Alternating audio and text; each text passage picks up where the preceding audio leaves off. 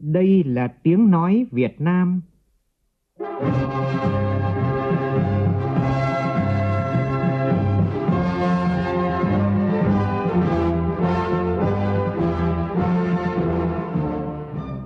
là tiếng nói Việt Nam, phát thanh từ Hà Nội, thủ đô nước Cộng hòa xã hội chủ nghĩa Việt Nam.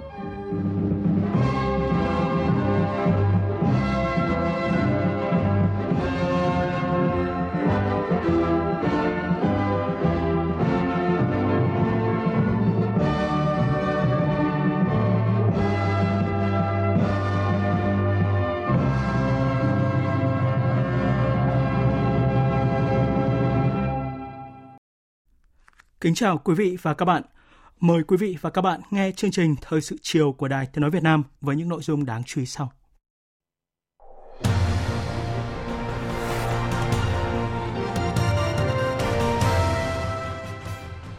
Sáng nay khai mạc trọng thể kỳ họp thứ 10 Quốc hội khóa 14.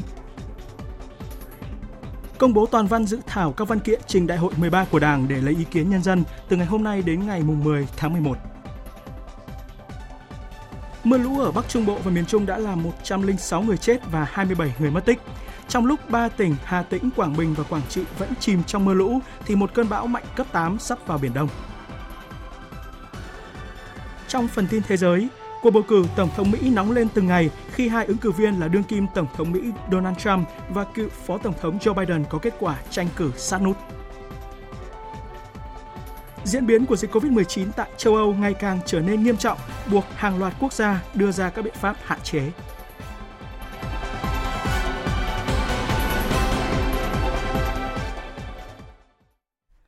Bây giờ là nội dung chi tiết. Thưa quý vị, thưa các bạn, kỳ họp thứ 10 Quốc hội khóa 14 đã khai mạc trọng thể sáng nay tại Hà Nội. Tới dự phiên khai mạc có Tổng Bí thư Chủ tịch nước Nguyễn Phú Trọng, nguyên Tổng Bí thư Nông Đức Mạnh, nguyên Chủ tịch nước Trần Đức Lương, Thủ tướng Chính phủ Nguyễn Xuân Phúc, nguyên Thủ tướng Chính phủ Nguyễn Tân Dũng, Chủ tịch Quốc hội Nguyễn Thị Kim Ngân, nguyên Chủ tịch Quốc hội Nguyễn Văn An, nguyên Chủ tịch Quốc hội Nguyễn Sinh Hùng, Bí thư Trung ương Đảng, Chủ tịch Ủy ban Trung ương Mặt trận Tổ quốc Việt Nam Trần Thanh Mẫn. Các đại biểu Quốc hội ở các địa phương và khách mời địa phương dự họp trực tuyến tại 63 điểm cầu thuộc 63 tỉnh, thành phố. Phản ánh của phóng viên Lê Tuyết. Phát biểu khai mạc kỳ họp, Chủ tịch Quốc hội Nguyễn Thị Kim Ngân cho rằng kỳ họp thứ 10 Quốc hội khóa 14 diễn ra trong bối cảnh tình hình thế giới trong nước có nhiều diễn biến phức tạp, khó dự báo. Đại dịch COVID-19 tiếp tục bùng phát mạnh trên phạm vi toàn cầu. Kinh tế thế giới suy thoái, cùng những khó khăn do thiên tai, dịch bệnh trong nước đã tác động bất lợi đến việc thực hiện các kế hoạch phát triển kinh tế xã hội của nước ta. Với sự lãnh đạo đúng đắn kịp thời của Đảng, sự đồng hành của Quốc hội, sự chỉ đạo, điều hành quyết liệt, linh hoạt của chính phủ, sự quyết tâm, đồng lòng, hợp lực của cả hệ thống chính trị, các cấp, các ngành, cộng đồng doanh nghiệp và nhân dân, tốc độ tăng trưởng kinh tế của cả năm, cả nước ước đạt trên 2%, là mức tăng trưởng tích cực so với nhiều nước trên thế giới và trong khu vực công tác đối ngoại của đất nước tiếp tục đạt nhiều thành tiệu quan trọng với các hoạt động đối ngoại nổi bật như việc thực hiện vai trò ủy viên không thường trực Hội đồng Bảo an Liên Hợp Quốc, Chủ tịch ASEAN, Chủ tịch IPA nhiệm kỳ 2019-2020, đặc biệt là việc Quốc hội tổ chức thành công Đại hội đồng Liên nghị viện Hiệp hội các quốc gia Đông Nam Á lần thứ 41 bằng hình thức trực tuyến đã để lại nhiều ấn tượng tốt đẹp, được nghị viện các nước thành viên IPA các nghị viện, quan sát viên IPA ghi nhận và đánh giá cao, góp phần nâng cao vị thế uy tín của Việt Nam nói chung, Quốc hội của Việt Nam nói riêng trên trường quốc tế. Trước tình hình bão lũ những ngày qua, Chủ tịch Quốc hội Nguyễn Thị Kim Ngân chia sẻ. Trong những ngày qua, nhiều tỉnh miền Trung của nước ta vẫn đang phải oằn mình gánh chịu những thiệt hại nặng nề về người và tài sản do mưa lũ gây ra. Trong đó có sự hy sinh của nhiều cán bộ, chiến sĩ trực tiếp tham gia tìm kiếm, cứu nạn, cứu hộ, bảo đảm an toàn tính mạng, tài sản cho người dân.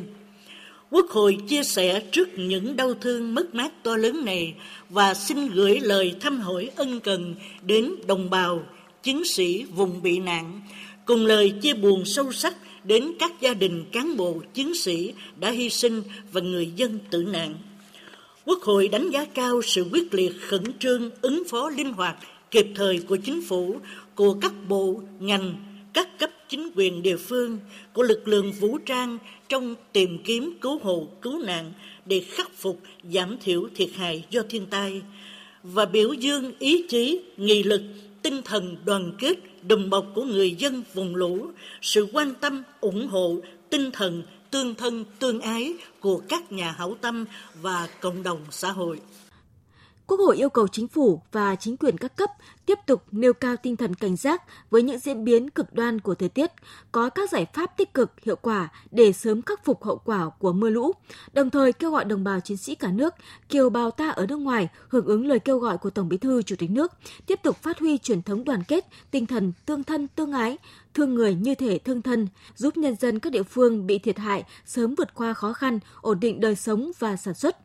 về công việc của kỳ họp thứ 10, Chủ tịch Quốc hội Nguyễn Thị Kim Ngân cho biết. Có thể nói, năm 2020 là một năm có ý nghĩa quan trọng, được kỳ vọng tiếp nối đà tăng trưởng và những thành tựu của các năm trước để bứt phá hoàn thành các chỉ tiêu nhiệm vụ trong kế hoạch 5 năm. Đồng thời cũng là năm chúng ta xây dựng kế hoạch 5 năm tiếp theo. Tuy nhiên, do tác động tiêu cực của đại dịch COVID-19, suy thoái kinh tế toàn cầu, thiên tai, bão lũ nên một số chỉ tiêu kinh tế xã hội đề ra không đạt được. Vì vậy, đòi hỏi các vị đại biểu Quốc hội cần phát huy cao độ tinh thần, năng lực, trí tuệ, tập trung nghiên cứu, phân tích, đánh giá khách quan toàn diện năm 2020 và cả nhiệm kỳ này, dự báo xu hướng biến động của dịch bệnh, tình hình kinh tế, chính trị, xã hội của thế giới, khu vực trong giai đoạn tới để chúng ta có thể xác định được phương hướng, giải pháp hữu hiệu thúc đẩy sự phát triển kinh tế xã hội bền vững hơn để nâng cao đời sống của nhân dân, giữ vững ổn định chính trị xã hội, bảo vệ vững chắc độc lập, chủ quyền, thống nhất và toàn vẹn lãnh thổ, tăng cường hợp tác hữu nghị với các nước và các tổ chức quốc tế. Kỳ họp này, Quốc hội sẽ xem xét thông qua nghị quyết về tham gia lực lượng gìn giữ hòa bình của Liên Hợp Quốc, xem xét các báo cáo và tiến hành chất vấn về việc thực hiện các nghị quyết của Quốc hội về giám sát chuyên đề và chất vấn trong nhiệm kỳ khóa 14 và một số nghị quyết trong nhiệm kỳ khóa 13 xem xét các báo cáo tổng hợp ý kiến kiến nghị của cử tri và nhân dân gửi đến kỳ họp thứ 10 và kết quả giám sát việc giải quyết kiến nghị của cử tri gửi đến kỳ họp thứ 9 của Hội khóa 14. Quốc hội sẽ tiến hành thảo luận, góp ý kiến về các dự thảo văn kiện trình Đại hội đại biểu toàn quốc lần thứ 13 của Đảng, quyết định ngày bầu cử toàn quốc đối với cuộc bầu cử đại biểu Quốc hội khóa 15, bầu cử đại biểu Hội đồng Nhân dân các cấp nhiệm kỳ 2021-2026, tiến hành công tác nhân sự và thảo luận, quyết định một số vấn đề quan trọng khác.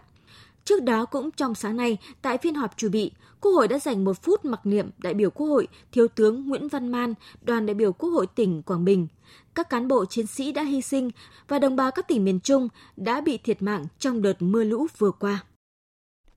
Cũng trong phiên khai mạc kỳ họp thứ 10 diễn ra sáng nay, Thủ tướng Nguyễn Xuân Phúc đã trình bày báo cáo về tình hình thực hiện kế hoạch phát triển kinh tế xã hội năm nay và 5 năm từ 2016 đến 2020, dự kiến năm 2021 và phương hướng nhiệm vụ 5 năm tới từ 2021 đến 2025.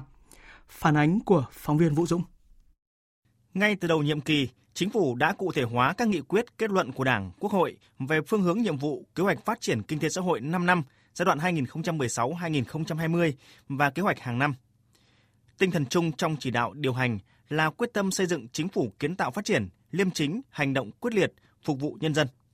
Trong đó năm 2020, trước những diễn biến phức tạp nghiêm trọng của đại dịch COVID-19, hưởng ứng lời kêu gọi của Tổng Bí thư, Chủ tịch nước, Bộ Chính trị, Ban Bí thư, Quốc hội, Ủy ban Thường vụ Quốc hội,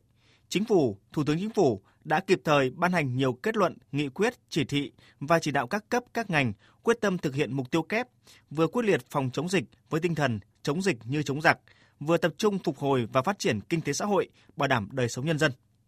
Chúng ta đã thực hiện quyết liệt đồng bộ kịp thời hiệu quả các giải pháp phòng chống dịch COVID-19 phù hợp với thực tiễn, với thực lực của đất nước. Thủ tướng Chính phủ đã ban hành 7 chỉ thị, 35 công điện và kết luận chỉ đạo công tác phòng chống dịch. Cả hệ thống chính trị, toàn dân, toàn quân ta, nhất là các lực lượng tiền phương chống dịch như y tế, quân đội, công an, ngoại giao, các địa phương đã vào cuộc quyết liệt cùng cả nước đoàn kết đồng lòng, chung tay hành động với phương châm bốn tại chỗ, triển khai hiệu quả các biện pháp phòng chống dịch ở mức cao hơn và sớm hơn so với khuyến cáo của Tổ chức Y tế Thế giới, xây dựng các kịch bản ứng phó, xử lý linh hoạt, sáng tạo, kịp thời các tình huống phát sinh giãn cách xã hội ở phạm vi quy mô phù hợp, công tác thông tin truyền thông đảm bảo công khai minh bạch kịp thời chủ động hợp tác với các quốc gia các tổ chức quốc tế trong phòng chống dịch thực hiện tốt công tác bảo hộ công dân và đã đón khoảng 45.000 công dân Việt Nam ở nước ngoài về nước an toàn, thể hiện đạo lý tốt đẹp, đùm bọc, chia sẻ trong lúc khó khăn, hoạn nạn của dân tộc ta. Công tác dân vận và hoạt động của mặt trận Tổ quốc Việt Nam, các tổ chức chính trị xã hội, đoàn thể đã góp phần tích cực trong việc tuyên truyền, vận động nhân dân và huy động được nhiều nguồn lực của xã hội hỗ trợ cho công tác phòng chống dịch. Trong bối cảnh khó khăn, Chính phủ, Thủ tướng Chính phủ đã báo cáo Quốc hội, Ủy ban Thường vụ Quốc hội và tập trung chỉ đạo thực hiện nhiều nhiệm vụ giải pháp cụ thể để tháo gỡ khó khăn cho sản xuất kinh doanh, hỗ trợ lao động, người dân mất việc làm, gặp khó khăn. Kịp thời triển khai các giải pháp hỗ trợ như miễn giảm gia hạn thuế và các khoản thu ngân sách, cơ cấu lại nợ, miễn giảm hạ lãi suất cho vay, đẩy nhanh giải ngân vốn đầu tư công, thúc đẩy tiến độ giải ngân các dự án quan trọng quốc gia. Thành công nổi bật là cả nước đã tập trung phòng chống, kiểm soát tốt dịch bệnh, tạo điều kiện thuận lợi cho phục hồi và phát triển kinh tế xã hội. Thủ tướng dẫn đánh giá của Quỹ tiền tệ quốc tế, thành công của Việt Nam trong phòng chống đại dịch COVID-19 cho thấy một minh chứng điển hình về cách một quốc gia đang phát triển có thể chống lại đại dịch, đem đến một bài học ý nghĩa đối với các nước đang phát triển khác. Cùng với đó, kinh tế vĩ mô ổn định, lạm phát được kiểm soát ở mức thấp, chất lượng tăng trưởng được nâng lên. Tốc độ tăng trưởng bình quân giai đoạn 2016-2019 đạt khá cao, ở mức 6,8% một năm. Năm nay, mặc dù chịu ảnh hưởng nặng nề của đại dịch, nhưng tăng trưởng 9 tháng vẫn đạt 2,12% và cả năm ước đạt từ 2 đến 3%, là một trong những quốc gia tăng trưởng cao nhất trong khu vực và trên thế giới. Quy mô GDP đã tăng khoảng 1,4 lần so với năm 2015, đứng thứ tư ASEAN. GDP bình quân đầu người năm 2020 ước đạt khoảng 2.750 đô la Mỹ. Thủ tướng cũng cho biết các đột phá chiến lược được tập trung thực hiện và đạt những kết quả tích cực. Năm nay đã khởi công 6 trong số 11 đoạn trên tuyến cao tốc Bắc Nam phía Đông. Nhiều tuyến cao tốc được hoàn thành và hiện đang chuẩn bị khởi công dự án cảng hàng không quốc tế Long Thành. Cùng với phát triển kinh tế, phát triển văn hóa, xã hội đạt kết quả tích cực, an sinh xã hội cơ bản được đảm bảo, đời sống nhân dân tiếp tục được cải thiện. Đối ngoại và hội nhập quốc tế được triển khai chủ động, toàn diện, đồng bộ và đạt nhiều kết quả quan trọng. Đánh giá chung về những kết quả đạt được giai đoạn 2016-2020, Thủ tướng Nguyễn Xuân Phúc cho biết. Mặc dù còn những tồn tại, hạn chế và gặp nhiều khó khăn, thách thức, nhưng nhờ sự lãnh đạo nhưng nhờ sự nỗ lực rất lớn và quyết tâm cao của toàn đảng, toàn dân và toàn quân, đất nước ta đã đạt được nhiều thành tựu rất quan trọng, khá toàn diện trên hầu hết các lĩnh vực, tạo nhiều dấu ấn nổi bật trong giai đoạn 2016-2020, tô đậm thành tựu của 3 năm năm đổi mới với những bước tiến vượt bậc. Chúng ta đã có 4 năm liên tiếp 2016-2019 cơ bản hoàn thành và hoàn thành vượt mức kế hoạch đề ra năm sau tốt hơn năm trước. Năm 2020, mặc dù chịu tác động lớn của đại dịch Covid-19, nhưng chúng ta đã thành công trong phòng chống kiểm soát dịch bệnh và phục hồi phát triển kinh tế xã hội được cộng đồng quốc tế đánh giá cao. Kinh tế vĩ mô ổn định, tiếp tục duy trì đà tăng trưởng, bảo đảm an sinh xã hội và đời sống của nhân dân, các lĩnh vực văn hóa, xã hội, môi trường, quốc phòng, an ninh, đối ngoại tiếp tục đạt nhiều kết quả tích cực. Như vậy, năm 2020 cũng là năm thành công của nước ta với những kết quả thành tích đặc biệt hơn so với những năm trước. Niềm tin của nhân dân đối với đảng, nhà nước không ngừng được củng cố và nâng cao. Như đồng chí Tổng bí thư Chủ tịch nước Nguyễn Phú Trọng đã nhận định, đất nước ta chưa bao giờ có được cơ đồ tiềm lực, vị thế và uy tín quốc tế như ngày nay. Về mục tiêu tổng quát giai đoạn 2021-2025 và năm 2021, Thủ tướng nêu ra một số nội dung, trong đó phấn đấu đến năm 2025, Việt Nam là nước đang phát triển, có công nghiệp theo hướng hiện đại, vượt qua mức thu nhập trung bình thấp. Trong năm 2021 và những năm đầu của giai đoạn 2021-2025, tiếp tục tập trung thực hiện mục tiêu kép, vừa chống dịch bệnh hiệu quả, vừa phát triển kinh tế xã hội. Theo đó, chính phủ đã trình Quốc hội 12 chỉ tiêu chủ yếu về các lĩnh vực kinh tế xã hội, môi trường trong kế hoạch phát triển kinh tế xã hội năm 2021. Trong đó, GDP tăng trưởng khoảng 6%, chỉ số giá tiêu dùng bình quân khoảng 4%. Tỷ lệ hộ nghèo theo chuẩn đa chiều giảm từ 1 đến 1,5 điểm phần trăm. Còn trong giai đoạn 2021-2025, dự kiến có 15 chỉ tiêu chủ yếu, trong đó tốc độ tăng trưởng GDP bình quân khoảng từ 6,5 đến 7%.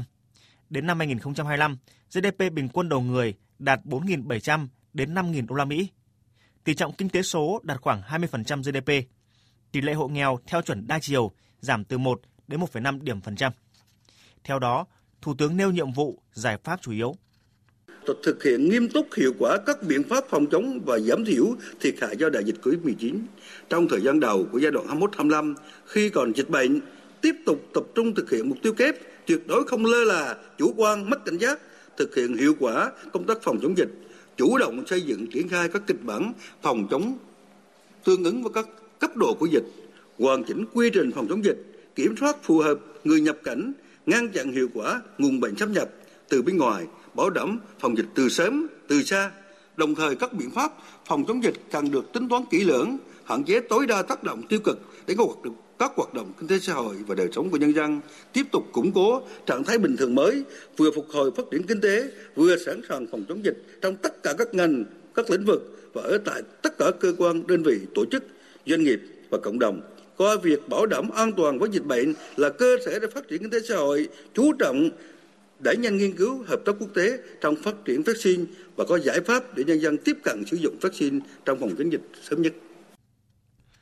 Cùng với đó là tiếp tục hoàn thiện thể chế kinh tế thị trường định hướng xã hội chủ nghĩa, giữ vững ổn định kinh tế vĩ mô, kiểm soát lạm phát, bảo đảm các cân đối lớn của nền kinh tế, đẩy mạnh cơ cấu lại nền kinh tế gắn với đổi mới mô hình tăng trưởng, nâng cao năng suất, chất lượng, hiệu quả và sức cạnh tranh,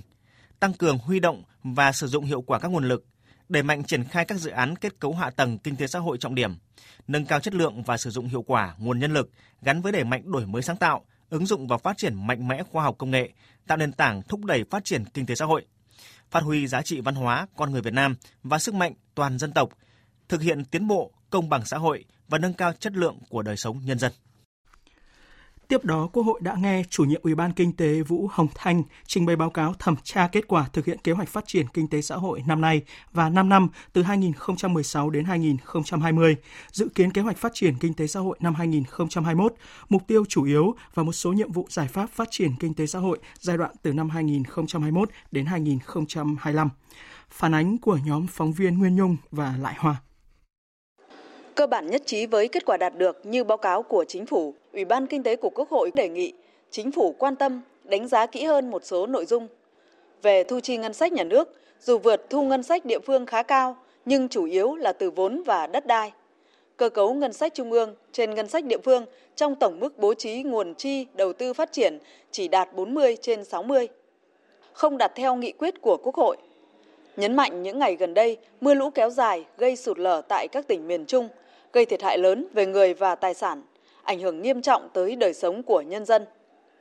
Tình trạng ô nhiễm không khí, bụi mịn ảnh hưởng sức khỏe người dân một số thành phố lớn. Báo cáo thẩm tra do chủ nhiệm Ủy ban Kinh tế của Quốc hội Vũ Hồng Thanh trình bày nêu rõ. Đề nghị tăng cường công tác dự báo, cảnh báo, giám sát thiên tai, bảo đảm kịp thời, đủ độ tin cậy, hỗ trợ giúp đỡ người dân khắc phục hậu quả sau thiên tai,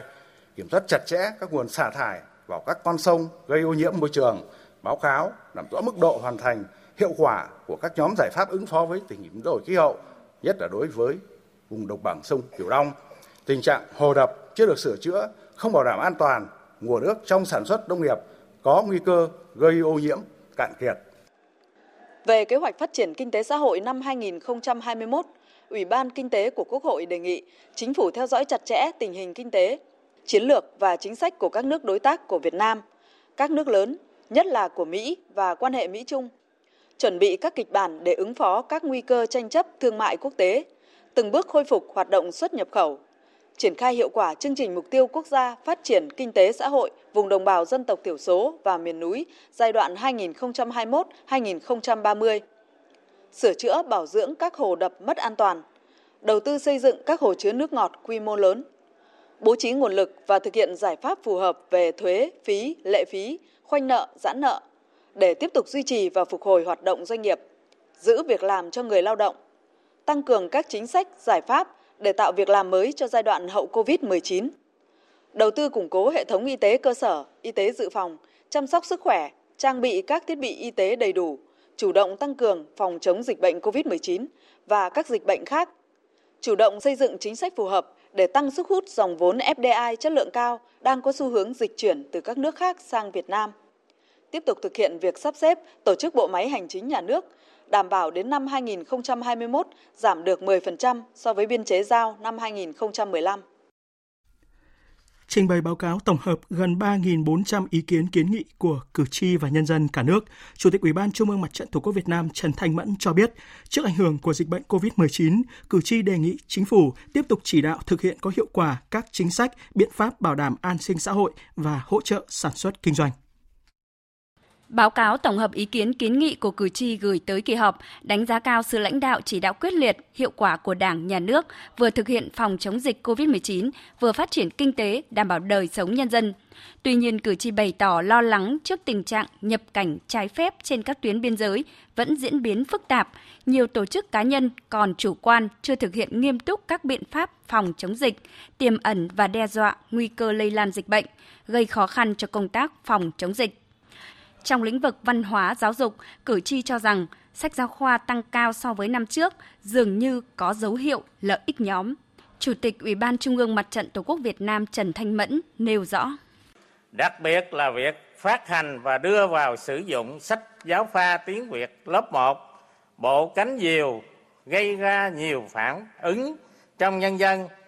Bộ Giáo dục và Đào tạo đã chỉ đạo có biện pháp khắc phục. Tuy nhiên, cần thường xuyên kiểm tra việc phát hành sử dụng sách giáo khoa trong nhà trường. Trong năm nhóm kiến nghị gửi tới kỳ họp, cử tri đề nghị chính phủ tiếp tục chỉ đạo thực hiện có hiệu quả chính sách, biện pháp đảm bảo an sinh xã hội, hỗ trợ sản xuất kinh doanh, có giải pháp để nâng cao năng lực và hiệu quả công tác phòng chống dịch COVID-19 và các loại dịch bệnh khác như sốt xuất huyết, chân tay miệng, viêm não do virus, bệnh bạch hầu, đề nghị chính phủ chỉ đạo Bộ Y tế các cơ quan chức năng xử lý nghiêm các hành vi vi phạm trong việc mua sắm vật tư, trang thiết bị y tế phục vụ phòng chống dịch COVID-19. Các bộ ngành chính quyền địa phương tiếp tục nâng cao hiệu lực hiệu quả quản lý nhà nước, giải quyết vướng mắc trong thủ tục hành chính, tiếp tục đề cao trách nhiệm của người đứng đầu trong giải ngân vốn đầu tư công, chú trọng đẩy nhanh tiến độ giải ngân cho các dự án lớn, đồng thời quan tâm các dự án cơ sở hạ tầng, vùng kinh tế trọng điểm, đề nghị chính phủ chỉ đạo thanh tra chính phủ tăng cường công tác thanh tra đối với những lĩnh vực có nguy cơ phát sinh tham nhũng, các dự án thua lỗ kéo dài, ngành thanh tra và chính quyền các cấp tập trung thanh tra kiểm tra, giải quyết dứt điểm các vụ việc khiếu nại tố cáo kéo dài, nhất là liên quan đến đất đai, thực hiện nghiêm việc công khai các kết luận thanh tra. Trong phiên làm việc vào chiều nay, Quốc hội nghe báo cáo kết quả thực hiện ngân sách nhà nước năm nay, dự toán ngân sách nhà nước và phương án phân bổ ngân sách trung ương năm tới. Dự kiến kế hoạch tài chính 5 năm quốc gia giai đoạn từ năm 2021 đến 2025. Chính phủ đề nghị chưa điều chỉnh tiền lương cơ sở và điều chỉnh chuẩn nghèo trong năm tới để tập trung dành nguồn lực phòng chống dịch bệnh COVID-19 và một số vấn đề cấp bách khác.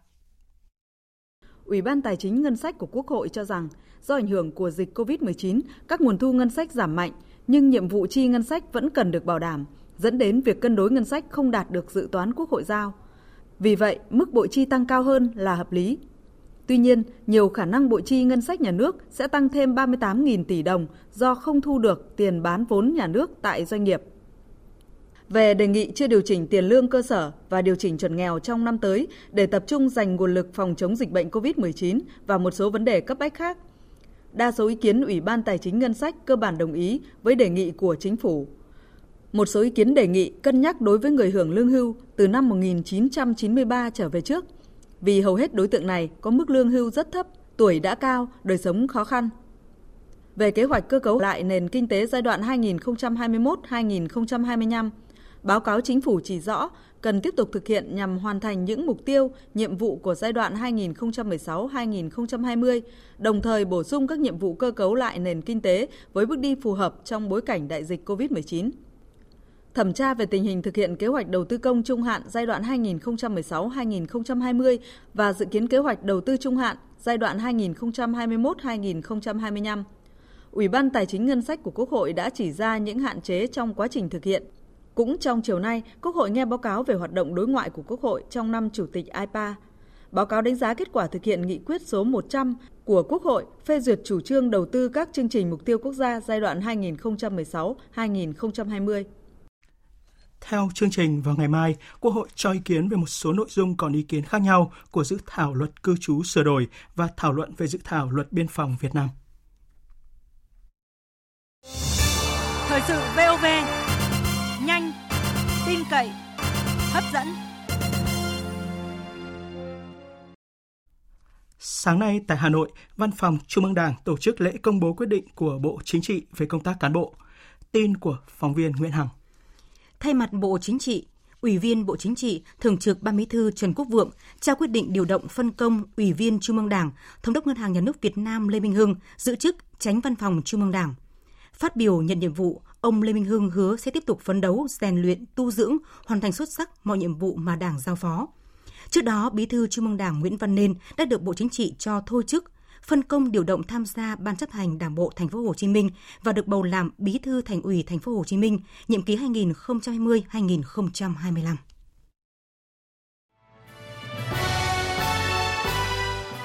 Tiến tới Đại hội Đảng toàn quốc lần thứ 13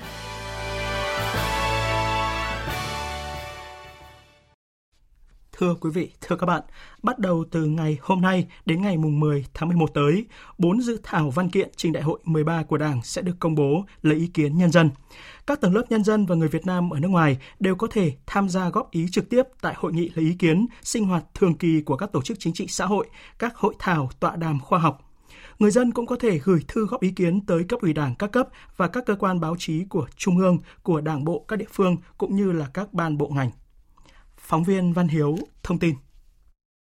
Theo đó, dự thảo các văn kiện công bố lấy ý kiến nhân dân gồm báo cáo chính trị tại đại hội 13 của Đảng, báo cáo tổng kết thực hiện chiến lược phát triển kinh tế xã hội 10 năm giai đoạn 2011-2020, xây dựng chiến lược phát triển kinh tế xã hội 10 năm giai đoạn 2021-2030, báo cáo đánh giá kết quả thực hiện nhiệm vụ phát triển kinh tế xã hội 5 năm giai đoạn 2016-2020 và phương hướng nhiệm vụ phát triển kinh tế xã hội 5 năm giai đoạn 2021-2025 báo cáo tổng kết công tác xây dựng Đảng và thi hành điều lệ Đảng nhiệm kỳ đại hội 12. Nhân dân thảo luận góp ý kiến toàn bộ nội dung hoặc theo từng phần, trong đó tập trung vào những vấn đề lớn quan trọng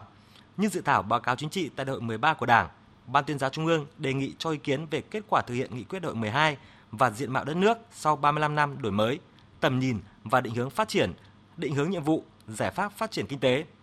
Đối với dự thảo báo cáo tổng kết công tác xây dựng Đảng và thi hành điều lệ Đảng nhiệm kỳ đại hội 12 người dân có thể góp ý vào đánh giá ưu điểm, thành tựu và hạn chế, nguyên nhân, bài học kinh nghiệm đã nêu trong dự thảo báo cáo, nhất là kết quả thực hiện 10 nhóm nhiệm vụ của công tác xây dựng Đảng, phương hướng nhiệm vụ, giải pháp nhiệm kỳ đại 13, nhất là 10 nhóm nhiệm vụ giải pháp, 3 nhiệm vụ trọng tâm và 3 giải pháp đột phá. Ban tuyên giáo Trung ương cho biết, mục đích của việc lấy ý kiến nhân dân nhằm tập hợp và phát huy trí tuệ, quyền làm chủ của người dân tham gia đóng góp với Đảng trong việc hoạch định đường lối, chủ trương, quyết sách quan trọng của đất nước đến năm 2025, tầm nhìn đến năm 2030 và năm 2045, góp phần nâng cao chất lượng dự thảo các văn kiện trình đại hội 13 của Đảng, bồi đắp niềm tin của nhân dân với Đảng, làm cho ý Đảng hợp lòng dân. Việc công bố, thảo luận, lấy ý kiến của nhân dân và dự thảo các văn kiện trình đại hội 13 cũng góp phần tạo sự thống nhất cao về nhận thức, hành động và ý chí quyết tâm trong toàn Đảng, toàn dân và toàn quân thực hiện thắng lợi nghị quyết đại hội 13 của Đảng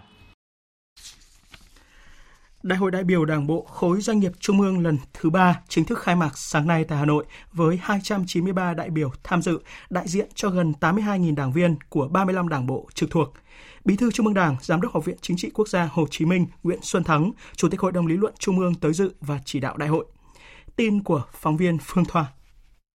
5 năm qua, kết quả sản xuất kinh doanh của 33 tập đoàn tổng công ty, ngân hàng trong khối có sự tăng trưởng tốt, tổng doanh thu tăng 38%, hiệu quả hoạt động lợi nhuận trước thuế tăng 60,8%, nộp ngân sách nhà nước tăng 24%, bảo toàn vốn chủ sở hữu và tăng 18,9%, bảo đảm thu nhập việc làm cho trên 725.000 lao động. Đặc biệt trong năm nay, cùng với cả nước chống đại dịch COVID-19, các doanh nghiệp ngân hàng trong khối tích cực tham gia nhiệm vụ đón người Việt Nam ở nước ngoài về nước, cung cấp hóa chất, vật tư, thiết bị phòng chống dịch, miễn giảm các loại phí, giá dịch vụ, sản phẩm, ổn định thị trường, hỗ trợ đời sống nhân dân và hoạt động của doanh nghiệp với tổng trị giá trên 24.000 tỷ đồng. Phát biểu chỉ đạo đại hội, đồng chí Nguyễn Xuân Thắng đề nghị các đại biểu nêu cao tinh thần trách nhiệm, dân chủ và khách quan, sáng suốt lựa chọn bầu ban chấp hành khóa mới thực sự là hạt nhân tiêu biểu, đủ tài, đủ uy tín, đoàn kết thống nhất và có năng lực để tham gia vào các thành công của nhiệm kỳ. Dịp này, Đảng ủy khối doanh nghiệp Trung ương vinh dự được nhận huân chương lao động hạng nhất vì đã có thành tích xuất sắc trong công tác góp phần vào sự nghiệp xây dựng và bảo vệ Tổ quốc. Tại đại hội, các đại biểu đã tham gia ủng hộ đồng bào các tỉnh miền Trung, khắc phục hậu quả mưa lũ, sớm phục hồi sản xuất, ổn định đời sống. Hôm nay, Đại hội đại biểu Đảng bộ tỉnh Đồng Tháp đã họp phiên bế mạc. Đại hội đã đề ra 18 chỉ tiêu và 5 khâu đột phá trong nhiệm kỳ tới. Tin của phóng viên Phạm Hải. Trong 18 chỉ tiêu, Đồng Tháp đề ra là tốc độ tăng trưởng kinh tế bình quân đạt 7,5%, thu ngân sách trên địa bàn tăng bình quân từ 8 đến 10% một năm, tỷ lệ hộ nghèo còn dưới 3% theo chuẩn mới, có 90% xã đạt chuẩn nông thôn mới, trong đó có 30% xã đạt chuẩn nông thôn mới nâng cao và 10% xã nông thôn mới nâng cao đạt chuẩn nông thôn mới kiểu mẫu. Bên cạnh đó, thực hiện hiệu quả việc chuyển đổi số ở ba lĩnh vực là xây dựng chính quyền số, kinh tế số và xã hội số. Đối với năm khâu đột phá, Đồng Tháp xác định phát triển các lĩnh vực nông nghiệp, công nghiệp, du lịch gắn kết hài hòa với phát triển đô thị, nâng cao chất lượng nguồn nhân lực, đáp ứng yêu cầu phát triển trong điều kiện tiếp cận cuộc cách mạng công nghiệp lần thứ tư và hội nhập quốc tế. Liên kết hợp tác phát triển kinh tế nông nghiệp, phát triển doanh nghiệp và đẩy mạnh phong trào khởi nghiệp. Trước đó, tại phiên khai mạc, các đại biểu tham dự Đại hội đại biểu Đảng bộ tỉnh Đồng Tháp lần thứ 11, nhiệm kỳ 2020-2025 đã ủng hộ đồng bào miền Trung bị thiệt hại do thiên tai bão lũ với số tiền hơn 130 triệu đồng. Tiếp theo mời quý vị và các bạn nghe tin bão gần Biển Đông. Hồi 13 giờ hôm nay ngày 20 tháng 10, vị trí tâm bão ở vào khoảng 15,8 độ Vĩ Bắc, 123,4 độ Kinh Đông, cách đảo Luzon, Philippines khoảng 220 km về phía đông. Sức gió mạnh nhất vùng gần tâm bão mạnh cấp 8, tức là từ 60 đến 75 km một giờ, giật cấp 10. Dự báo trong 24 giờ tới, bão di chuyển theo hướng Tây Tây Bắc, mỗi giờ đi được 20 đến 25 km, đi vào Biển Đông và có khả năng mạnh thêm. Đến 13 giờ ngày 21 tháng 10, vị trí tâm bão ở vào khoảng 16,3 độ Vĩ Bắc, 118 độ Kinh Đông, cách quần đảo Hoàng Sa khoảng 650 km về phía Đông Đông Nam. Sức gió mạnh nhất vùng gần tâm bão mạnh cấp 8, cấp 9, tức là từ 60 đến 90 km một giờ, giật cấp 11. Vùng nguy hiểm do bão trên Biển Đông trong 24 giờ tới, có gió mạnh từ cấp 6 trở lên, giật từ cấp 8 trở lên. Từ vĩ tuyến 14,5 đến 18 độ Vĩ Bắc, từ kinh tuyến 116 đến 120 độ Kinh Đông. Toàn bộ tàu thuyền hoạt động trong vùng nguy hiểm đều có nguy cơ cao chịu tác động của gió giật mạnh, cấp độ rủi ro thiên tai cấp 3. Trong 24 giờ đến 48 giờ tiếp theo, bão di chuyển theo hướng Tây, mỗi giờ đi được 15 đến 20 km và có khả năng mạnh thêm. Đến 13 giờ ngày 22 tháng 10, vị trí tâm bão ở vào khoảng 16,7 độ Vĩ Bắc, 115,1 độ Kinh Đông, cách quần đảo Hoàng Sa khoảng 280 km về phía Đông Đông Nam. Sức gió mạnh nhất vùng gần tâm bão mạnh cấp 10, tức là từ 90 đến 100 km một giờ, giật cấp 12. Trong 48 giờ đến 72 giờ tiếp theo, bão di chuyển theo hướng Tây, mỗi giờ đi được khoảng 10 đến 15 km và có khả năng mạnh thêm. Đến 13 giờ ngày 23 tháng 10, vị trí tâm bão ở vào khoảng 16,9 độ Vĩ Bắc, 112,8 độ Kinh Đông, ngay trên khu vực quần đảo Hoàng Sa. Sức gió mạnh nhất ở vùng gần tâm bão mạnh cấp 11, tức là từ 100 đến 115 km một giờ, giật cấp 14. Vào chiều nay, Văn phòng Thường trực Ban Chỉ đạo Trung ương về phòng chống thiên tai, Văn phòng Ủy ban Quốc gia ứng phó sự cố thiên tai và tìm kiếm cứu nạn đã có công điện khẩn gửi Ban Chỉ huy phòng chống thiên tai và tìm kiếm cứu nạn các tỉnh, thành phố từ Thanh Hóa đến Quảng Nam, Ban Chỉ huy phòng chống thiên tai và tìm kiếm cứu nạn các bộ, Tài nguyên môi trường, Nông nghiệp phát triển nông thôn, Công thương, Quốc phòng, Công an, Thông tin truyền thông, Giao thông vận tải, Ngoại giao, Y tế, Đài truyền hình Việt Nam, Đài tiếng nói Việt Nam, Thông tấn xã Việt Nam và các cơ quan thông tấn báo chí về việc chủ động ứng phó với diễn biến bão gần Biển Đông. Công điện đề nghị Ban chỉ huy phòng chống thiên tai và tìm kiếm cứu nạn các tỉnh, thành phố, các bộ ngành thực hiện các nội dung công điện số 29 ngày 19 tháng 10 của Ban chỉ đạo Trung ương về phòng chống thiên tai. Theo dõi chặt chẽ diễn biến của bão, tổ chức kiểm đếm tàu thuyền, thông báo cho chủ các phương tiện, thuyền trưởng các tàu thuyền đang hoạt động trên biển biết vị trí, hướng di chuyển và diễn biến của bão để chủ động phòng tránh, thoát ra hoặc không di chuyển vào khu vực nguy hiểm vùng nguy hiểm trên Biển Đông trong 24 giờ tới, từ vĩ tuyến 14,5 đến 18 độ vĩ Bắc, từ kinh tuyến 116 đến 120 độ kinh Đông và được cập nhật theo các bản tin của cơ quan dự báo. hướng dẫn neo đậu và có phương án đảm bảo an toàn cho tàu thuyền tại các bến, các khu vực cửa sông, các tàu vận tải, tàu vãng lai. Đài truyền hình Việt Nam, Đài tiếng nói Việt Nam, Đài thông tin Duyên Hải và các cơ quan thông tin đại chúng tăng cường thời lượng phát tin về diễn biến của bão để các cấp chính quyền, chủ các phương tiện hoạt động trên biển và người dân biết chủ động phòng tránh ứng phó. Tổ chức trực ban nghiêm túc, thường xuyên báo cáo về Ban chỉ đạo Trung ương về phòng chống thiên tai và Ủy ban Quốc gia ứng phó sự cố thiên tai và tìm kiếm cứu nạn. Đến nay, mưa lũ ở tỉnh miền Trung đã làm ít nhất 106 người chết và 27 người mất tích. Và lúc này thì nhiều nơi vẫn tiếp tục có mưa to, gây úng ngập và chia cắt cục bộ. Tại tỉnh Hà Tĩnh, mặc dù lực lượng cứu hộ đã được tăng cường, thế nhưng hàng nghìn hộ dân ở nơi đây vẫn đang bị cô lập. Phản ánh của phóng viên Sĩ Đức. Mấy người anh ơi! Rồi rồi vào trong họ đi. Rồi, rồi. Cùi chuồng, cùi chuồng ông ơi, ông ơi, cùi chuồng ông ơi. Vâng. Rồi, kéo kéo lên, kéo lên nhá, kéo lên nhá, mọi người kéo lên nhá. Xã Cẩm Vịnh, huyện Cẩm Xuyên là một trong những địa phương chịu thiệt hại nặng nề nhất do mưa lũ gây ra. Phần lớn các hộ dân ở đây đều bị nước lũ ngập dâng vào nhà và cô lập với bên ngoài, chỉ còn biết trông chờ vào lực lượng cứu hộ. Nhà phải nửa nhà, trận lụt này nó khắc nghiệt quá, nó làm dân cũng trở thái không kịp thôi, lực lượng nó làm gì kịp được. Cả ngày hôm qua ngày mưa tới thấp thì nó trả lại nó lên nhanh mà dân làm gì kịp trở thái được. Nó phải tấn ra người khác ở đấy không thể nào mà ở được nữa. Cứu hộ đi nghĩa là họ họ chạy liên tục có những anh nghe này đi đi qua qua chứ cái là bực nhưng mà qua nhà em đi là nghe chưa có cái gì trong bùng nữa à. cái chạy rồi chứ chơi rẹt qua qua mấy vừa mưa to lắm thế cũng có số thì chuẩn bị được chứ có số thì thùng mì tôm rồi nữa Mặc dù chính quyền địa phương đã huy động lực lượng cứu hộ và phương tiện hỗ trợ cho bà con nhân dân cả đêm lẫn ngày, nhưng số hộ dân vào địa bàn bị ngập lụt quá lớn. Vì vậy còn rất nhiều hộ dân vẫn phải cố thủ trong vùng ngập, chờ lực lượng cứu hộ đến giải cứu.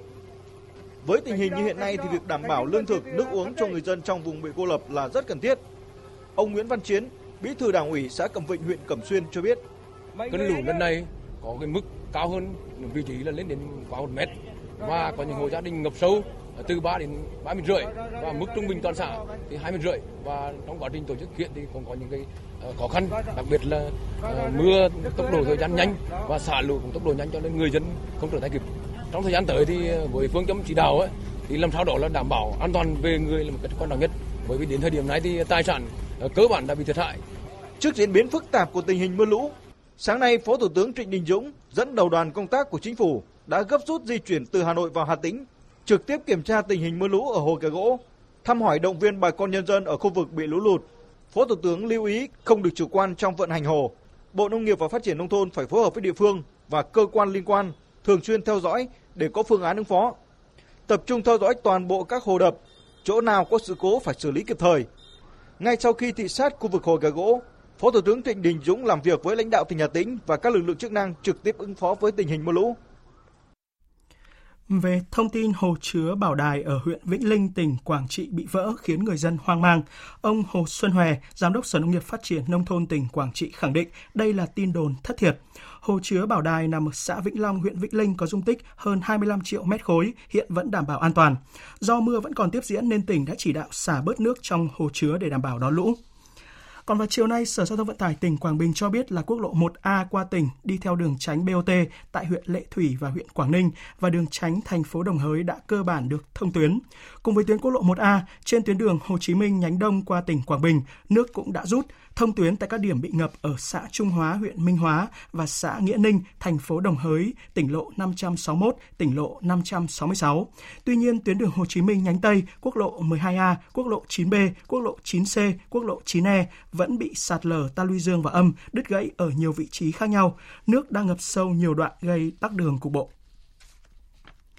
Thưa quý vị, thưa các bạn, sau 40 giờ khẩn trương tìm kiếm, 22 thi thể của các chiến sĩ bị vùi lấp trong vụ sạt lở đất tại Đoàn Kinh tế Quốc phòng 337 ở huyện Hướng Hóa, tỉnh Quảng Trị đã được tìm thấy. Vượt qua quãng đường dài, nhiều điểm sạt lở nghiêm trọng, những chuyến xe đã đưa thi thể các anh về thành phố Đông Hà để chuẩn bị tang lễ. Ở hậu phương, những mẹ già vợ trẻ con thơ vẫn ngóng trông tin của các anh từng giây, khóc cạn nước mắt khi nhận ra mặt chồng con. Ngày 20 tháng 10 năm nay đã trở thành ngày đẫm nước mắt của những người mẹ, người vợ của 22 cán bộ chiến sĩ vừa hy sinh trong vụ sạt lở kinh hoàng. các anh ra đi mang theo nhiều dự định giang dở. Những bông hoa các anh chưa kịp tặng mẹ, tặng vợ trong ngày hôm nay. Phóng sự của phóng viên Thanh Hiếu tại miền Trung. Dự định là xin về ít ngày chứ hai tháng rồi anh chưa về. Anh nói về em con bé tròn 3 tuổi rồi. Về chụp một cái ảnh gia đình, cưới được 8 năm. Chưa có cái ảnh gia đình chỉ có một cái ảnh cưới chúng thôi. Tiếng khóc nghẹn ngào của chị Thiều Thị Phương Nhung, vợ của Thượng úy Trần Quốc Dũng, quê ở xã Cẩm Vịnh, huyện Cẩm Xuyên, tỉnh Hà Tĩnh, kể về những dự định của gia đình vẫn còn dang dở và giờ không thể thực hiện được.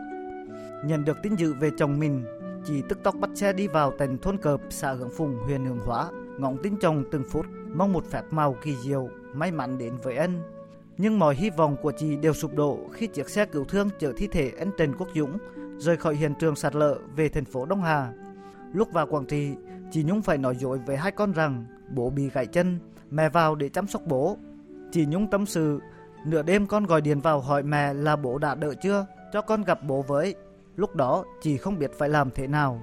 Anh Dũng có hẹn, tuần này hết mưa lũ sẽ về, món quà trung thu từ dịp trước vẫn chưa gửi về cho con được. Dự định đợt này anh sẽ đem về và cho các con đi chơi. Hôm nay là ngày 20 tháng 10, cũng là sinh nhật của chị Nhung. Mỗi năm vào ngày này, cả nhà quây quần bên nhau, vui cùng con cái trong một bữa tiệc mừng sinh nhật vợ. Chị Nhung nhớ mãi hình ảnh anh Dũng trước lúc ra đi. Ừ, anh gọi anh đi làm về muộn ăn muốn anh bình thường anh gọi sớm tối đó đến chín rưỡi anh mới gọi về thì anh chỉ nói chuyện với con thôi rồi anh nói là không anh nói anh cho con 500 để mua qua trung thu cho con nhưng mà bữa đó hai đứa con ốm anh cũng chưa gửi được của con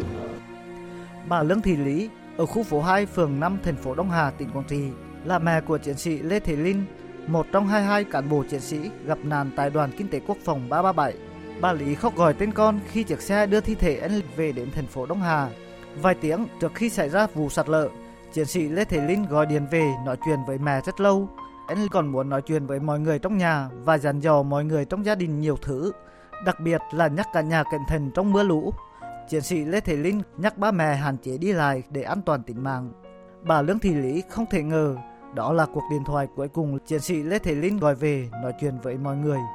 Nhiều lần chiến sĩ Lê Thế Linh nói rằng sau khi xong nghĩa vụ sẽ đi xuất khẩu lao động giúp ba mẹ trả nợ và kiếm ít tiền rồi về lấy vợ. Giờ đây, con trai của bà đã về mà nằm im lìm, không chịu nghe tiếng gọi của người thân. Mọi dự định mãi mãi dang dở với chiến sĩ trẻ tuổi 25. Cứ nói chung 9 giờ điện và 1 giờ bị sập.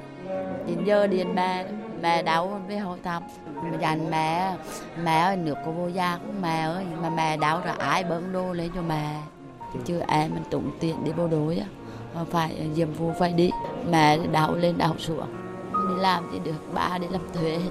tôi nói anh tiếc được con mà tiếc đi ốc, đi tái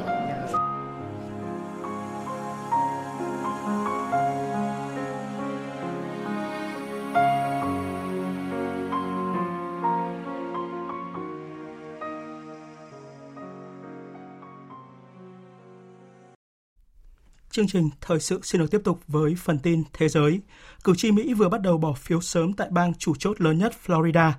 Gần nửa tháng trước ngày bầu cử chính thức vào ngày 3 tháng 11, kết quả các cuộc thăm dò dư luận đều cho thấy đương kim Tổng thống Donald Trump thuộc Đảng Cộng Hòa và cựu Phó Tổng thống Joe Biden Đảng Dân Chủ đang bám đuổi sát nút. Tổng hợp của biên tập viên Thu Hoài. Tổng thống sắp mãn nhiệm Donald Trump của Đảng Cộng Hòa đang có lịch vận động khá dày đặc ở các bang mà ông từng thắng năm 2016. Trong khi đó, ứng cử viên Đảng Dân Chủ Joe Biden đang dồn toàn lực cho cuộc tranh luận trực tiếp cuối cùng trên truyền hình vào ngày 22 tháng 10 tới theo giờ Mỹ. Theo thống kê mới nhất của Tổ chức Độc lập Dự án Bầu cử, tới nay đã có hơn 28 triệu cử tri trên khắp nước Mỹ bỏ phiếu trực tiếp hoặc qua đường bưu điện, chiếm gần 1 phần 5 số cử tri đủ điều kiện. Kết quả các cuộc thăm dò dư luận cả ở cấp quốc gia và tại phần lớn các bang chủ chốt đều cho thấy Tổng thống Donald Trump đang bị đối thủ Joe Biden dẫn trước – với chiến lược vận động đặc biệt hướng tới những người hưu trí, bộ phận cử tri quan trọng từng góp phần vào chiến thắng của ông Donald Trump cách đây 4 năm, nhưng đang quay sang ủng hộ đối thủ Joe Biden. Trong kịch bản một kết quả sát nút, ý kiến cử tri tại Florida là rất quan trọng.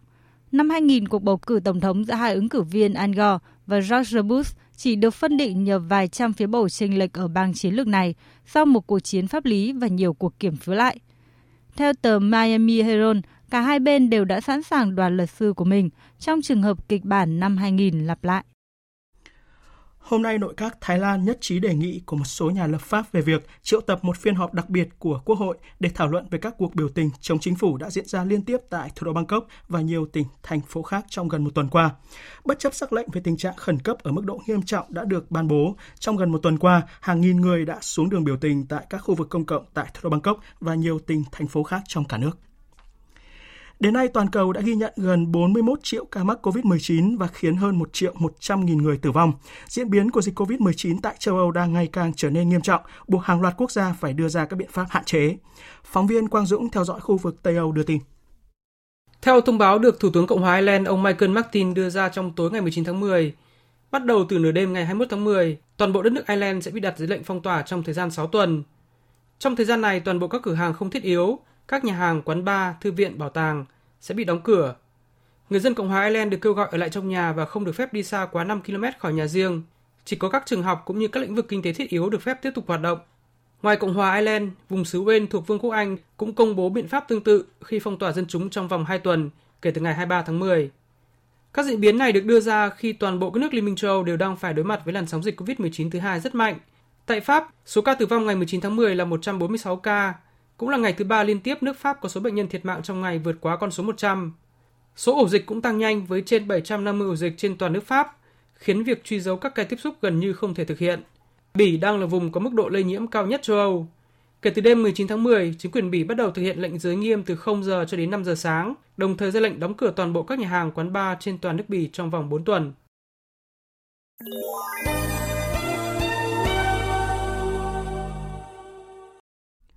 Thưa quý vị, thưa các bạn, Thủ tướng Nhật Bản Suga Yoshihide và phu nhân vừa kết thúc tốt đẹp chuyến thăm chính thức nước ta theo lời mời của Thủ tướng Chính phủ Nguyễn Xuân Phúc và phu nhân.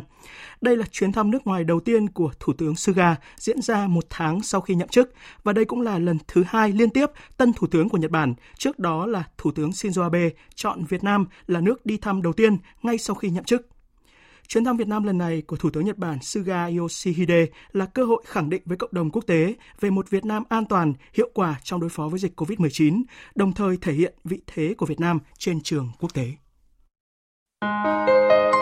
Trong khuôn khổ chuyến thăm, Thủ tướng Nhật Bản Suga Yoshihide đã chào xã giao Tổng Bí thư Chủ tịch nước Nguyễn Phú Trọng, hội đàm với Thủ tướng Chính phủ Nguyễn Xuân Phúc, chứng kiến lễ trao đổi ký kết văn kiện hợp tác và gặp gỡ báo chí, hội kiến Chủ tịch Quốc hội Nguyễn Thị Kim Ngân, tiếp trưởng ban tổ chức Trung ương, Chủ tịch nhóm nghị sĩ hữu nghị Việt Nhật Phạm Minh Chính, gặp gỡ nói chuyện với sinh viên trường Đại học Việt Nhật, đặt vòng hoa và lăng viếng Chủ tịch Hồ Chí Minh, đặt vòng hoa tại đài tưởng niệm các anh hùng liệt sĩ, thăm nhà sàn Chủ tịch Hồ Chí Minh. Trong chuyến thăm này, phu nhân Thủ tướng Nhật Bản Suga Mariko cùng phu nhân Thủ tướng Việt Nam Trần Nguyệt Thu đã đến thăm Văn miếu Quốc tử giám và Bảo tàng Phụ nữ Việt Nam. Nhìn lại các cuộc tiếp xúc, các nhà lãnh đạo của hai nước đều bày tỏ sự hài lòng trước sự phát triển mạnh mẽ toàn diện của quan hệ Việt Nam Nhật Bản với sự tin cậy chính trị cao thời gian qua, cũng như việc hai nước đã tích cực chia sẻ hỗ trợ lẫn nhau và thúc đẩy hợp tác quốc tế trong phòng chống dịch COVID-19. Hai bên đã nhất trí về phương hướng lớn và các biện pháp nhằm làm sâu sắc hơn nữa quan hệ đối tác chiến lược sâu rộng Việt Nam Nhật Bản. Phát biểu tại buổi họp báo sau hội đàm với Thủ tướng Suga Yoshihide, Thủ tướng Nguyễn Xuân Phúc nhấn mạnh hai bên nhất trí tăng cường tin cậy chính trị thông qua duy trì thường xuyên các chuyến thăm, tiếp xúc các cơ chế đối thoại ở các cấp, đặc biệt là cấp cao, tăng cường hợp tác thực chất đi vào chiều sâu, hiệu quả trên tất cả các lĩnh vực, bao gồm cả quốc phòng, an ninh, phòng chống Covid-19, đặc biệt là về kinh tế. Hai là tiếp tục tăng cường hợp tác chặt chẽ trong phòng chống Covid-19 và tạo mọi điều kiện thuận lợi đẩy mạnh khôi phục các hoạt động hợp tác giữa hai nước Hai bên cũng đã nhất trí phối hợp chặt chẽ trên các diễn đàn quốc tế và khu vực như ASEAN, Mekong, Liên Hợp Quốc, phối hợp chặt chẽ thúc đẩy các cơ chế liên kết kinh tế như là Hiệp định Đối tác Toàn diện và Tiến bộ Xuyên Thái Bình Dương CPTPP, Hiệp định Đối tác Kinh tế Toàn diện khu vực RCEP. Hai bên tái khẳng định tầm quan trọng của bảo đảm hòa bình, an ninh, an toàn tự do hàng hải và hàng không, thượng tôn pháp luật tại Biển Đông, nhất là Công ước của Liên Hợp Quốc về luật biển 1982 trong các hoạt động trên biển với 12 văn kiện được ký kết giữa các bộ, ngành địa phương và doanh nghiệp hai nước với tổng trị giá khoảng gần 4 tỷ đô la, cùng các cam kết của phía Nhật Bản trong hỗ trợ khẩn cấp cho Việt Nam khắc phục mưa lũ miền Trung và khoản hỗ trợ trang thiết bị y tế với tổng số tiền 4 tỷ yên. Chuyến thăm tới Việt Nam của Thủ tướng Nhật Bản Suga Yoshihide là một minh chứng cho thấy hai bên đang phối hợp chặt chẽ đưa quan hệ đối tác chiến lược sâu rộng Việt Nam-Nhật Bản lên tầm cao mới, đưa hợp tác trên các lĩnh vực đi vào chiều sâu, phát biểu trong cuộc họp báo chung với Thủ tướng Nguyễn Xuân Phúc, Thủ tướng Nhật Bản Suga Yoshihide nhấn mạnh. Tôi rất vui được đến thăm Việt Nam. Việt Nam là nước công du đầu tiên sau khi tôi nhậm chức Thủ tướng Nhật Bản. Năm nay, Việt Nam là Chủ tịch ASEAN.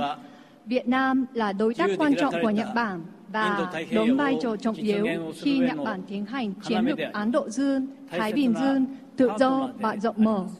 Nhật Bản là một quốc gia Ấn Độ Dương, Thái Bình Dương. Nhật Bản sẽ tiếp tục góp phần cho hòa bình và thịnh vượng ở khu vực. Tôi chọn Việt Nam vì Việt Nam là một địa điểm thích hợp nhất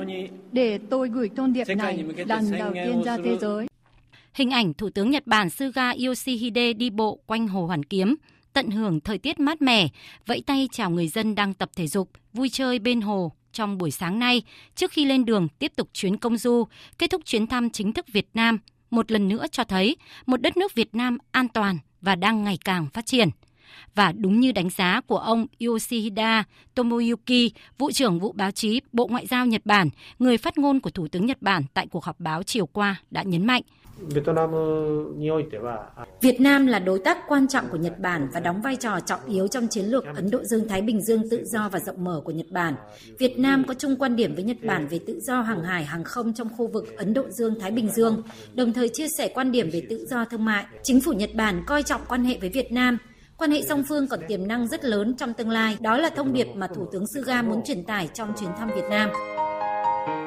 diễn ra trong bối cảnh quan hệ đối tác chiến lược sâu rộng Việt Nam Nhật Bản đang tiếp tục phát triển tốt đẹp, mạnh mẽ và thực chất trên nhiều lĩnh vực.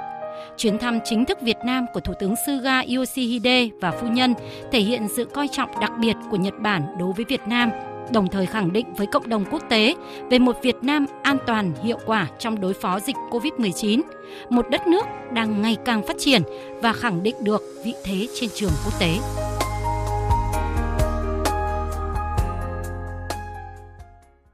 Quý vị và các bạn vừa nghe bài của phóng viên Đài Tiếng Nói Việt Nam nhìn lại những kết quả quan trọng sau chuyến thăm Việt Nam của Thủ tướng Nhật Bản Suga Yoshihide. Tiếp theo là trang tin thể thao.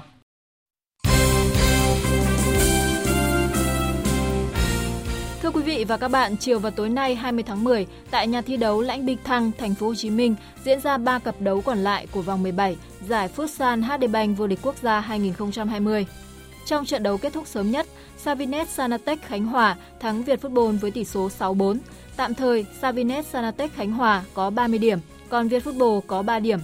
Ở trận đấu sau đó, Saco thắng đậm Đà Nẵng 6-1. Hiện Saco được 35 điểm, đứng vững ở vị trí thứ hai trên bảng xếp hạng. Vào lúc 19 giờ, Thái Sơn Bắc sẽ so tài với Savinet Sana Khánh Hòa trong trận đấu còn lại của ngày hôm nay. Cũng trong chiều và tối nay diễn ra 5 cặp đấu còn lại thuộc vòng 3 của giai đoạn 2 V-League 2020. Trong trận đấu thu hút nhiều sự quan tâm của nhóm đua vô địch, Hà Nội sẽ tiếp Hồng Lĩnh Hà Tĩnh trên sân hàng đẫy lúc 19 giờ 15 phút. Còn trong hai trận đấu đáng chú ý kết thúc tối qua, Viettel vượt qua Bình Dương 1-0 trên sân hàng đẫy, còn Sài Gòn hòa Thành phố Hồ Chí Minh không đều tại sân thống nhất. Với trận hòa này, Sài Gòn đang gặp bất lợi trong cuộc cạnh tranh chức vô địch khi đã kém đội đầu bảng về theo 3 điểm. Huấn luyện viên Vũ Tiến Thành cho rằng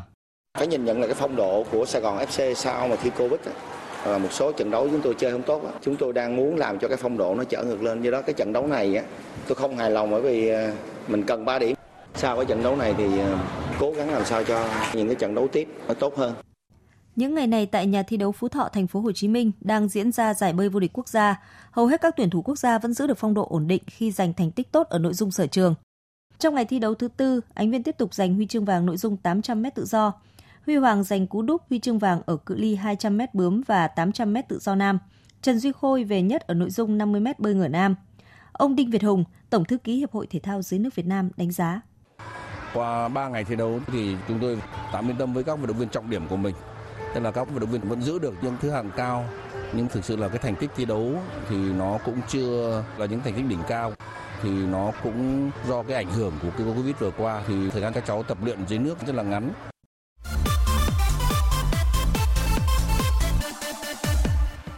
Dạng sáng mai diễn ra lượt trận đầu tiên tại các bảng UEFA Champions League mùa bóng 2020-2021. Trong đó đáng chú ý là các cuộc so tài giữa Paris Saint-Germain với Manchester United ở bảng H và Chelsea với Sevilla ở bảng E. Cũng ở lượt đấu này, Juventus làm khách của Dynamo Kiev bảng G, Lazio tiếp Borussia Dortmund bảng F. Đại diện bóng đá Hungary là Ferencváros đối mặt với Barcelona tại sân Nou Camp. Dự báo thời tiết Bắc Bộ, khu vực Hà Nội, đêm và sáng trời lạnh, nhiệt độ từ 18 đến 26 độ, có nơi trên 26 độ. Các tỉnh từ Nghệ An đến Bắc Hà Tĩnh, đêm và sáng sớm có mưa rào và rông rải rác. Nam Hà Tĩnh, Quảng Bình, đêm và sáng có mưa vừa, có nơi mưa to. Quảng Trị đến Thừa Thiên Huế có mưa to đến rất to. Phía Bắc trời lạnh, nhiệt độ từ 19 đến 25 độ. Các tỉnh ven biển từ Đà Nẵng đến Bình Thuận nhiều mây, Đà Nẵng đến Quảng Ngãi có mưa to đến rất to, Bình Định đến Phú Yên có mưa vừa mưa to có nơi mưa rất to, Khánh Hòa đến Bình Thuận có mưa rào và rải rác có rông, cục bộ có mưa vừa mưa to, nhiệt độ từ 23 đến 29 độ, riêng phía Nam nhiệt độ cao nhất 28 đến 31 độ. Tây Nguyên và Nam Bộ có mây, có mưa rào và rông vài nơi. Chiều tối và tối có mưa rào và rông rải rác. Cục bộ có mưa vừa, mưa to. Nhiệt độ từ 20 đến 30 độ, có nơi trên 30 độ. Tiếp theo là dự báo thời tiết biển. Vịnh Bắc Bộ, đêm có mưa rào và rông rải rác, ngày có mưa rào và rông vài nơi. Trong cơn rông có khả năng xảy ra lốc xoáy và gió giật mạnh. Tầm nhìn xa trên 10 km, gió Đông Bắc cấp 6, giật cấp 8, biển động vùng biển từ Quảng Trị đến Quảng Ngãi, vùng biển từ Bình Định đến Ninh Thuận, vùng biển từ Bình Thuận đến Cà Mau và từ Cà Mau đến Kiên Giang có mưa rào và rông rải rác, tầm nhìn xa trên 10 km. Khu vực Biển Đông, khu vực quần đảo Hoàng Sa thuộc thành phố Đà Nẵng, Trường Sa tỉnh Khánh Hòa và Vịnh Thái Lan có mưa rào và rông vài nơi. Riêng vùng biển phía đông khu vực Biển Đông có mưa rào và rông rải rác. Từ gần sáng mai có mưa bão. Tầm nhìn xa trên 10 km, gió Đông Bắc cấp 6, cấp 7, giật cấp 9. Riêng vùng biển phía đông khu vực Biển Đông, từ gần sáng mai có gió bão mạnh cấp 8, cấp 9, giật cấp 11, biển động mạnh. Tới đây, chúng tôi kết thúc chương trình Thời sự chiều nay. Chương trình do các biên tập viên Hải quân Thu Hằng và Nguyễn Hằng thực hiện với sự tham gia của phát thanh viên Kim Phượng, kỹ thuật viên Uông Biên, chịu trách nhiệm nội dung Lê Hằng. Cảm ơn quý vị và các bạn đã quan tâm theo dõi.